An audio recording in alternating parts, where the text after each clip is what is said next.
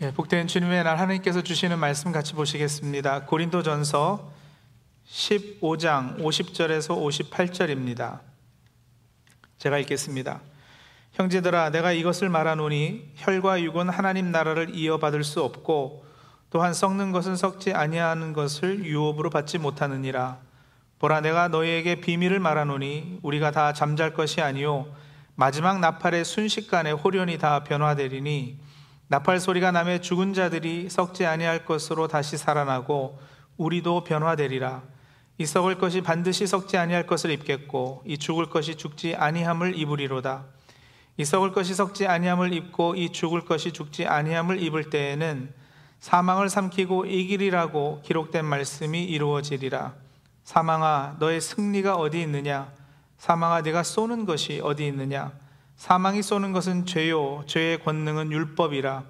우리 주 예수 그리스도로 말미암아 우리에게 승리를 주시는 하나님께 감사하노니 그러므로 내 사랑하는 형제들아 견실하며 흔들리지 말고 항상 주의 일에 더욱 힘쓰는 자들이 되라. 이는 너희 수고가 주 안에서 헛되지 않은 줄 알미라. 아멘.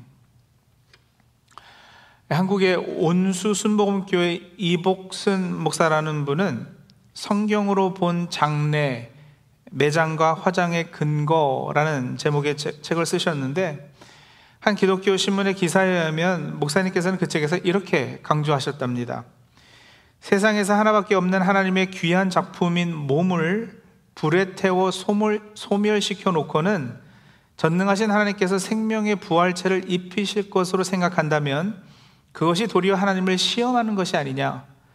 기독교인으로 살다가 생명의 부활체를 입지 못하는 사람이 가장 불쌍한 자인데 자기 몸을 화장해 놓고 주님 앞에 가서 항의하고 원망해야 소용없다. 그러니까 이분은 시신을 화장하면 부활 못한다고 하신 겁니다. 하지만 여러분 이 주장은 비성경적일 뿐만 아니라 논리적이지도 않습니다. 왜냐하면 화장해서 죄가 되기 때문에 부활하지 못한다면 묘지에 묻히는 시선도 결국은 얼마 지나지 않아 다 부패해서 그저 한 줌의 흙이 되고 말 터인데 살도 뼈도 다 흔적도 없이 사라져서 흙이 된 경우는 그럼 그건 어떻게 부활하겠습니까? 또 수장하는 경우도 있잖아요. 그럼 물고기들이 시신을 다 뜯어 먹은 경우엔 어떻게 부활할까요? 그렇지 않습니다. 요한계시록 20장 13절에 보시면 부활과 흰 보자 심판을 이야기하면서 바다가 그 가운데서 죽은 자들을 내주고 또 사망과 음부도 그 가운데서 죽은 자들을 내주매 하셨습니다. 매장되어 시신이 한 줌의 흙이 된 분들은 부활시키실 수 있는 전능하신 하나님께서 화장해서 죄가 된 분들은 부활 못 시킨다는 것은 오히려 하나님의 전능하심을 전적으로 믿지 못함의 결과일 것입니다. 초대교회 때 얼마나 많은 신실한 기독교인들이 화형당해 순교했습니까? 그럼 그분들은 순교했는데도 부활 못하니 정말 억울하시겠네요. 네, 그렇지 않을 겁니다. 자, 이런 부활과 관련한 궁금증, 이런 유의 논란이 오늘만 아니라 오래전 고린도 교회에서도 있었습니다. 바울이 이런 질문을 받은 거예요. 고린도전서 15장 35절에 보시면 누가 묻기를 죽은 자들이 어떻게 다시 살아나며 어떠한 몸으로 오느냐 하리니 여러분도 궁금하지 않으세요? 이런 질문들 해보지 않으셨나요? 화장 문제도 그렇지만 뭐 사고가 나서 한쪽 다리를 절단한 분이 부활할 때 혹시 한쪽 다리 없이 부활하는 건 아닙니까? 뭐 이런 질문이요. 부활절 때 또 장례식 가면 늘 부활을 말하는데 어떻게 어떤 몸으로 부활할까? 예, 이 질문의 답을 바울 선생은 49절에 하고 있습니다. 49절 우리 함께 읽습니다.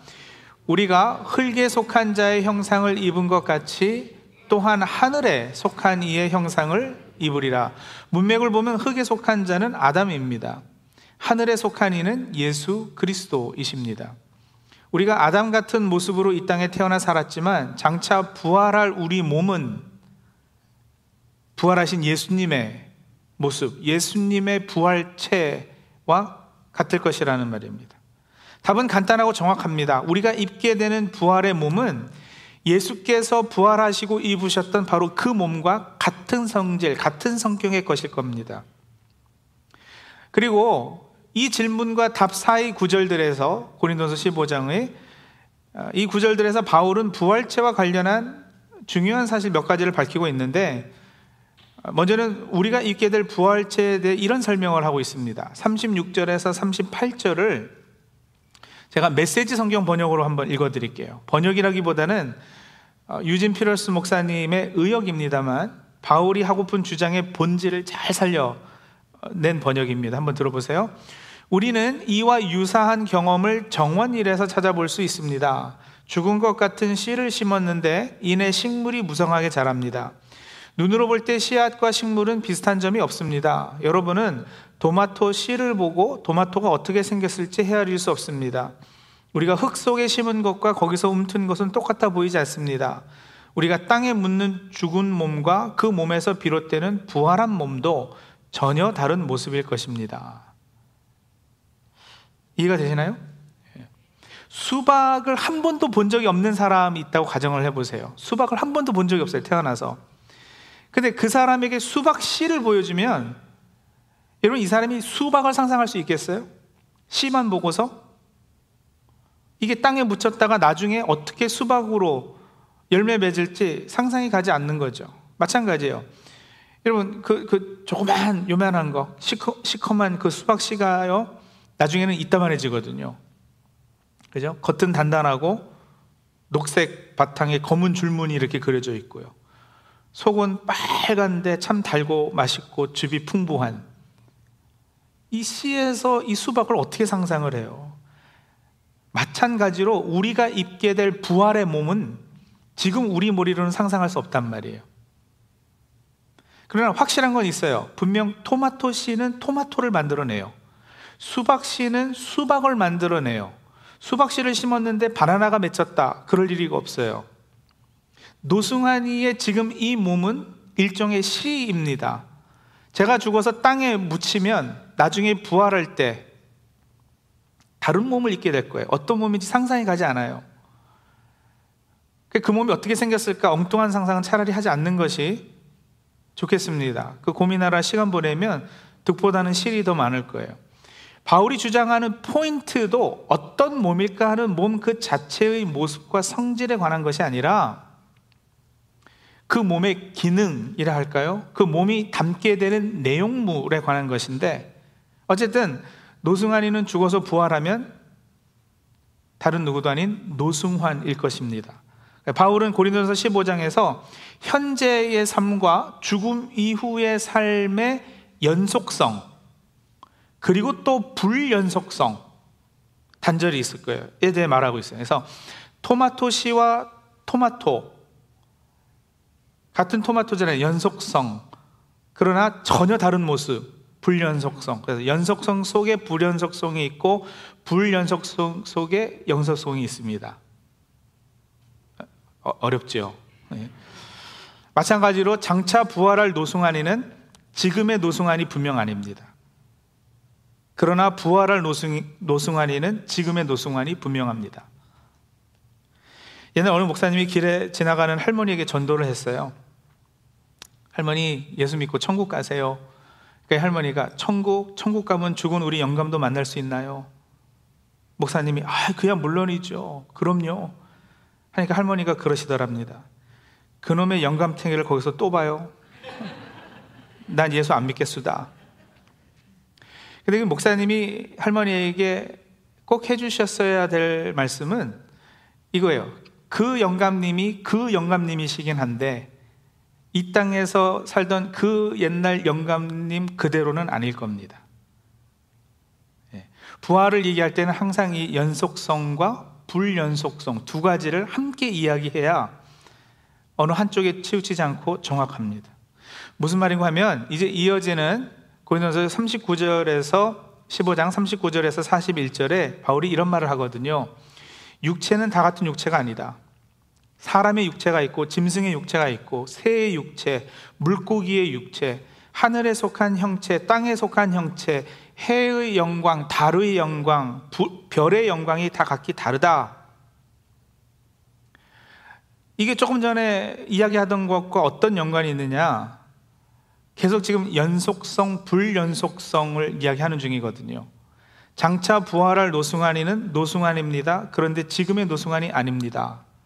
즉, 우리가 둘러보면 여러분, 사람의 육체가 있고 짐승의 육체가 있는 것처럼 지금 이 땅 노승환이를 담고 있는 육체가 있고 장차 부활할 노승환이를 담을 육체가 따로 있는 거예요.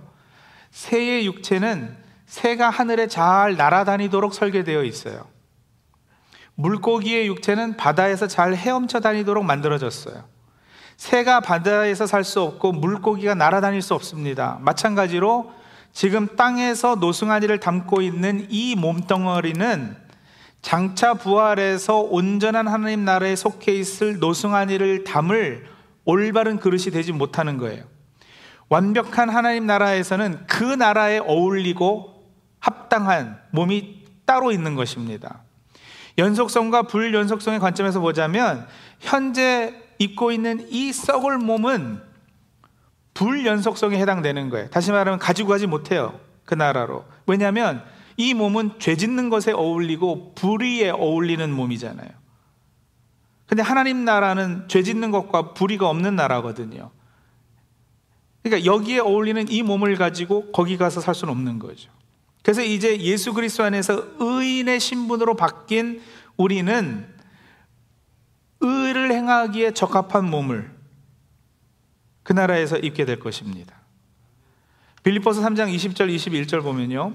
그러나 우리의 시민권은 하늘에 있는지라 거기로부터 구원하는 자곧주 예수 그리스도를 기다리노니 그는 만물을 자기에게 복종하게 하실 수 있는 자의 역사로 우리의 낮은 몸을 자기 영광의 몸의 형체와 같이 변하게 하시리라. 같은 주장이잖아요. 예수님 자신의 영광의 몸의 형체와 같이 이, 이 비천한 이 낮은 몸도 변하게 하실 것이다. 그런 이야기를 쭉 하다가요, 이제 이어지는 오늘 우리가 읽은 본문에 바울의 논리는 이렇게 진행이 돼요. 51절, 52절에 바울은 장차 어떤 한순간에 있을 위대한 사건에 대해서 말하는데 마지막 나팔에라는 표현을 바울이 사용하잖아요. 이것은 예수님의 재림의 순간을 의미하는 거예요. 우리 나팔 불 때, 나팔 불 때 나의 이름, 그죠? 재림 순간. 예수님이 재림하는 그 순, 순간 순식간에 호련이 다 변할될 것이라 합니다. 주 안에서 죽었다가 다시 살아나서 부활의 몸을 입게 되는 분들, 또 그때 살아서 순식간에 호련이 변화돼서 부활의 몸을 입게 되는 분들, 다 똑같이 그 부활체를 입게 될 것이에요. 여러분, 이게 놀라운 일이고, 이게 복음이에요. 왜요?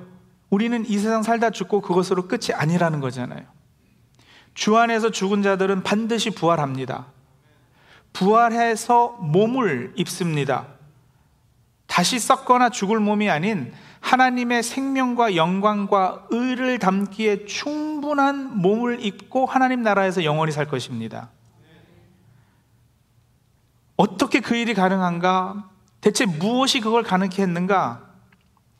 고린도서 15장에서 바울은 예수 그리스도께서 부활하셨기에 죽은 사람의 부활도 확실하다고 주장을 해요. 그리스도께서 부활하셨으면 십자가에서 죄의 권세를 이기셨음의 증명입니다. 죄의 권세를 이기셨으면 죄의 싹인 사망을 이긴 겁니다. 사망이 더 이상 왕노릇하지 못하기에 무덤이 그리스도를 가둬놓지 못하는 거예요. 그렇기에 부활하십니다. 그리고 그리스도께서 부활하셨으니 그리스도와 연합된 우리도 부활할 겁니다. 20절에 보시면 그리스도께서 죽은 자 가운데서 다시 살아나서 잠자시는, 잠자는 자들의 첫 열매가 되셨도다 선언하잖아요. 그리스도께서 첫 열매면 첫 열매가 있으면 뒤따르는 열매도 있지 않겠어요? 그렇죠? 죄를 예수께서 십자가에서 멸하시고 부활하심으로 사망을 멸하셨기에 우리 몸이 다시 사는 일이 장차 있게 될 것입니다. 26절에도 보시면 맨 나중에 멸망받을 원수는 사망이니라 하였는데 예, 이제 오늘 본문 들어와서 55절 56절에 마지막 승리에 대해 선포하며 바울은 사망을 비웃고 있어요. 사망아, 너의 승리가 어디 있느냐? 사망아 네가 쏘는 것이 어디 있느냐? 사망이 쏘는 것은 죄요 죄의 권능은 율법이라. 부활은 죄 문제가 해결되었고 죽음의 문제가 해결되었음의 영수증입니다. 여러분 코스코에서 장 가끔 보시나 모르겠어요. 코스코에서 장 보고 나올 때 영수증을 확인해요, 그죠? 그 영수증을 손에 들고 있다가 이걸 보여줘야 코스코 밖으로 나가는 거예요. 부활이 그거예요. 죄에 대해서 값을 치렀다. 그리고 죄에 대해서 값을 치렀기 때문에 죽음도 더 이상 영향력을 행사하지 못한다. 이렇게 죄와 죽음의 문제를 다 끝냈다는 것의 영수증이 부활이에요. 복음이신 예수 그리스도 그분께서 우리를 위해서 성육신하셔서 키 작아지셨어요. 그리고 십자가에서 죽고 부활하심으로 십자가와 부활이 그렇게 한 짝으로 복음의 주된 내용입니다. 십자가의 죽음만 강조하면 온전한 복음이 아닙니다. 부활만 강조해서도 온전한 복음이 아닙니다. 십자가는 부활로 증명되고 부활은 십자가의 완성입니다. 이 둘이 십자가와 부활이 그래서 결국에는 새로운 생명의 역사를 탄생시키고 의의 삶을 만들어내는 겁니다. 더 이상 죄가 없고 죽음이 없어 하나님의 영원한 생명, 영생, 영생, eternal life이기도 하지만 하나님의 life라고 그랬잖아요. 그죠? 하나님의 삶, 그것을 담을 몸을 입고 영원히 살 것이라는 소망. 그 소망은 여러분 현재 지금 이 땅에서의 우리의 삶을 참되게 만들고 복되게 만들고 아름답게 만드는 거예요. 천국을 소망함은 천국의 아름다움과 그곳에서의 의로운 삶을 지금 현재 이 땅으로 끌어당겨 미리 맛보며 살게 해주는 겁니다. 그게 소망의 역할이에요. 여러분, 죽음의 문제가 해결된 사람들은 더 이상 겁날 것이 없는 사람들이잖아요. 심리학자 누구라도 붙잡고 물어보세요. 인간이 가지는 모든 공포와 두려움과 불안의 근원은 죽음에 있다고 답해 줄 거예요. 우리가 아무리 미래에 대해 예비하고 애를 써도 죽음 그 이후에 대해 무지하다면 살면서 그 근원적 불안을 없앨 수 없는 거죠. 그러나 기독교인은 달라요. 미국 베일러 대학 종교사회학 교수인 라드니 스타크라는 분은요, The Rise of Christianity라는 책을 쓰셨는데 이분이 거기서 그런 이야기를 하세요. 초기 기독교가 폭발적으로 성장했던 이유 중 하나는 당시 로마에 전염병이 돌았을 때 165년에도 전염병이 돌았고 251년에도 전염병이 돌았는데 당시 로마 제국의 인구 3분의 2가 전염병으로 죽을 만큼 심각했다는 거예요. 그때 사람들은 다 도망가요. 가족도 버리고 도망가요. 그러나 기독교인들만은 끝까지 아픈 사람을 돌봤다 그러죠. 도망가지 않고 자기 가족만이 아니라 길거리에 쓰러진 사람들을 자기 집에 데려다가 보살펴 줬어요.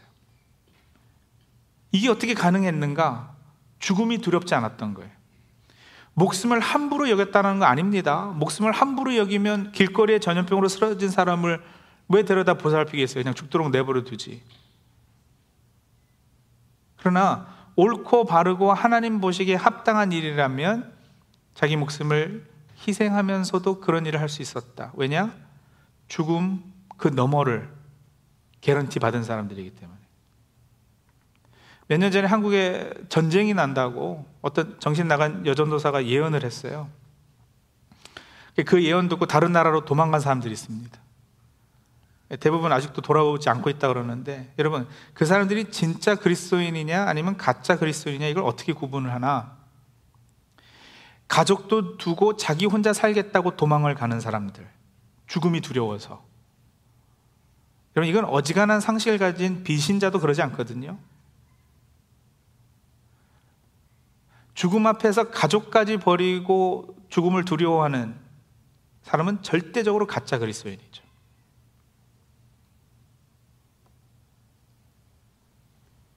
기독교는 달라요.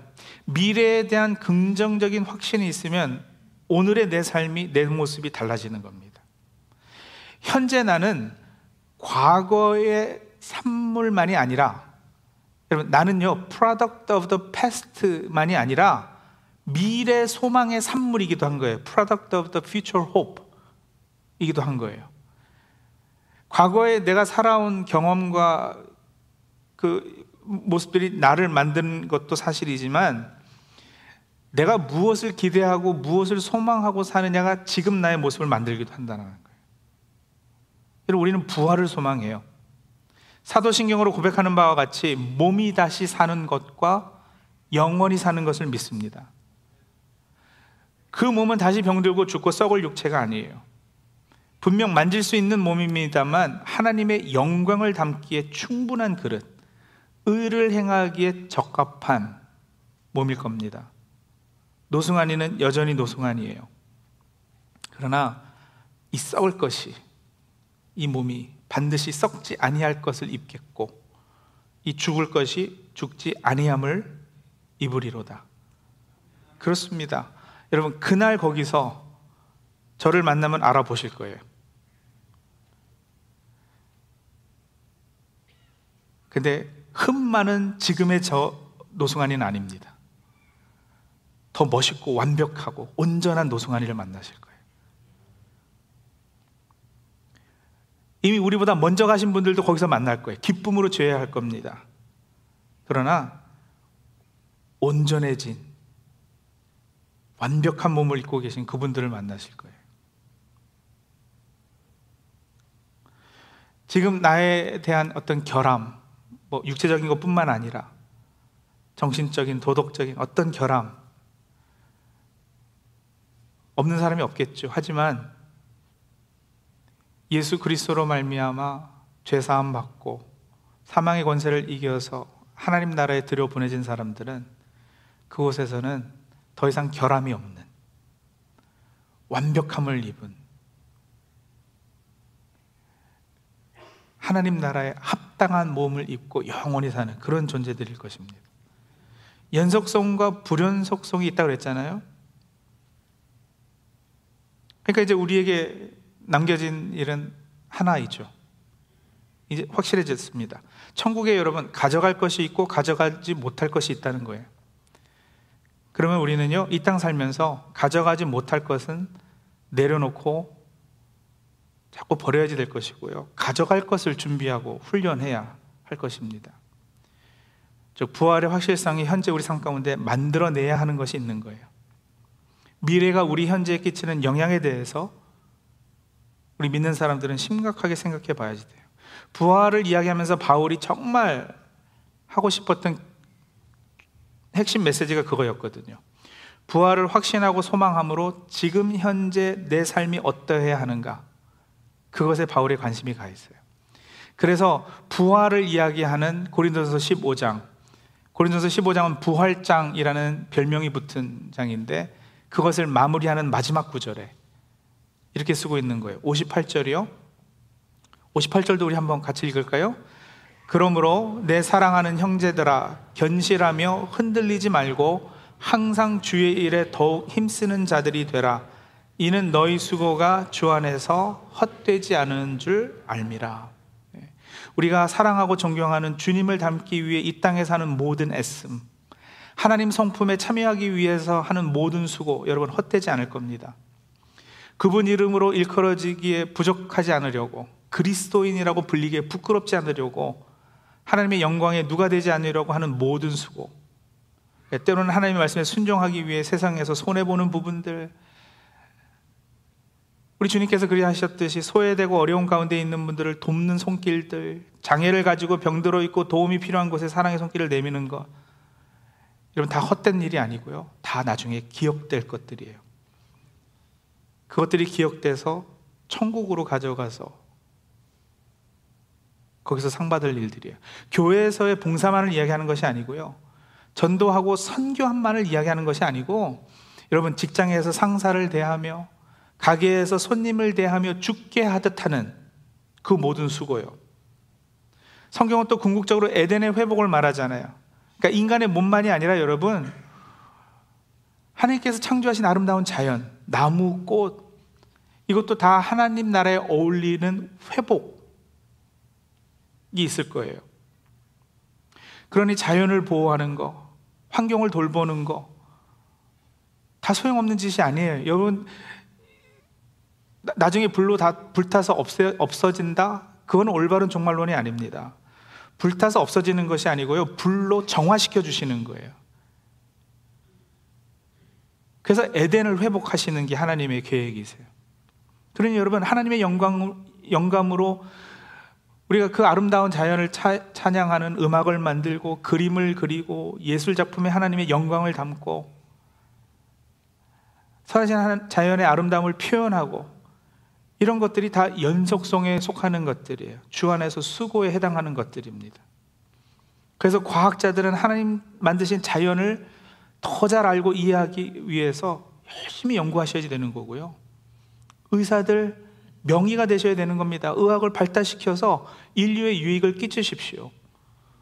아니 목사님 어차피 썩어 없어질 몸인데 그거 뭐 고쳐봐야 몇 년 더 사는데 뭐 그렇게 거기다 이렇게 에? 뭐 애쓰고 그래야지 됩니까? 아니라고요. 순식간에 변화된다. 죽었다 부활하는 것도 이 몸이 씨로 심겨져 새 몸을 입는다 그랬잖아요. 있는 것이 없어지고 다른 것으로 대체되는 것이 아니고요.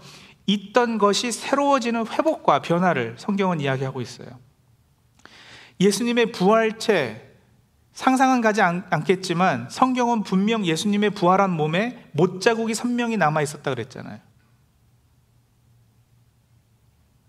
그러니 여러분 가정과 교회는 물론이고 더 나아가 이 세상의 정치, 경제, 의학, 과학, 예술 모든 분야에서 하나님 나라의 가치들을 회복하고 하나님 주권으로 그 영역들이 다스려지게 하는 것, 그 영역에 뚜렷한 못자국을 남기는 것, 이것이 여전히 이 땅을 살아가는 우리가 할 주 안에서의 수고입니다. 기도하죠.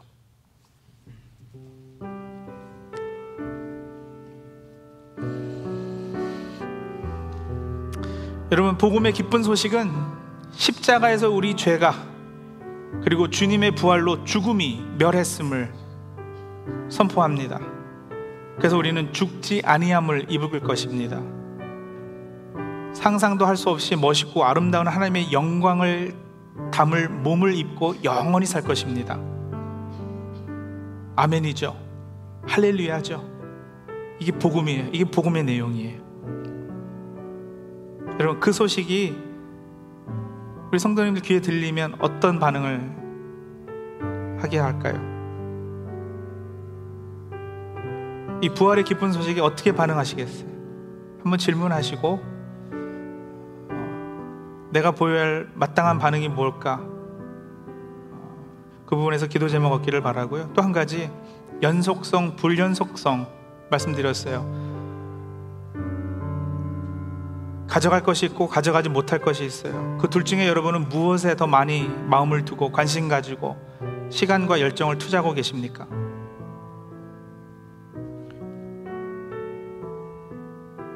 영원한 나라로 가지고 들어갈 것 거기에 투자해야 되지 않겠어요? 그것을 위해 헛되지 않을 수고해야 되지 않겠어요? 뭐 매일같이 기도원 올라가서 기도만 하잔 말이 아니에요. 그리스도의 성품을 닮아 이 땅에서 감당할 하나님 나라 일, 내 사명 무엇인지 알고 계시냐는 질문입니다.